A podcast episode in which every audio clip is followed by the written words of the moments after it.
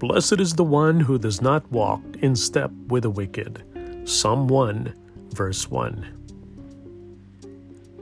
Psalm 1 warns about going the wrong way in life by walking, standing, and sitting with the wicked. But you might ask, shouldn't we be befriend sinners as Jesus did out of God's caring love? Yes, of course. But if we walk in step with the wicked, that means going along in their direction, on their chosen way, not God's. We are created to live in fellowship with God. And so, when we walk with God, we flourish like trees planted by streams of water, strong and firmly rooted in the goodness and love of God, bearing good fruit that can help others taste and see the goodness of living for God. People who reject and turn away from God, however, are lost.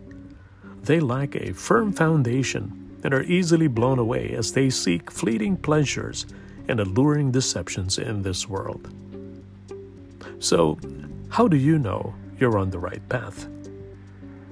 You need to read, study, and reflect on the Word of God, taking it all to heart.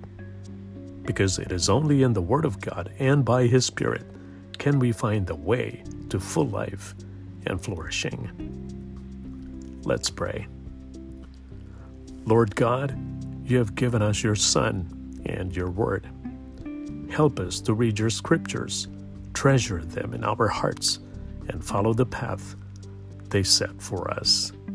Amen.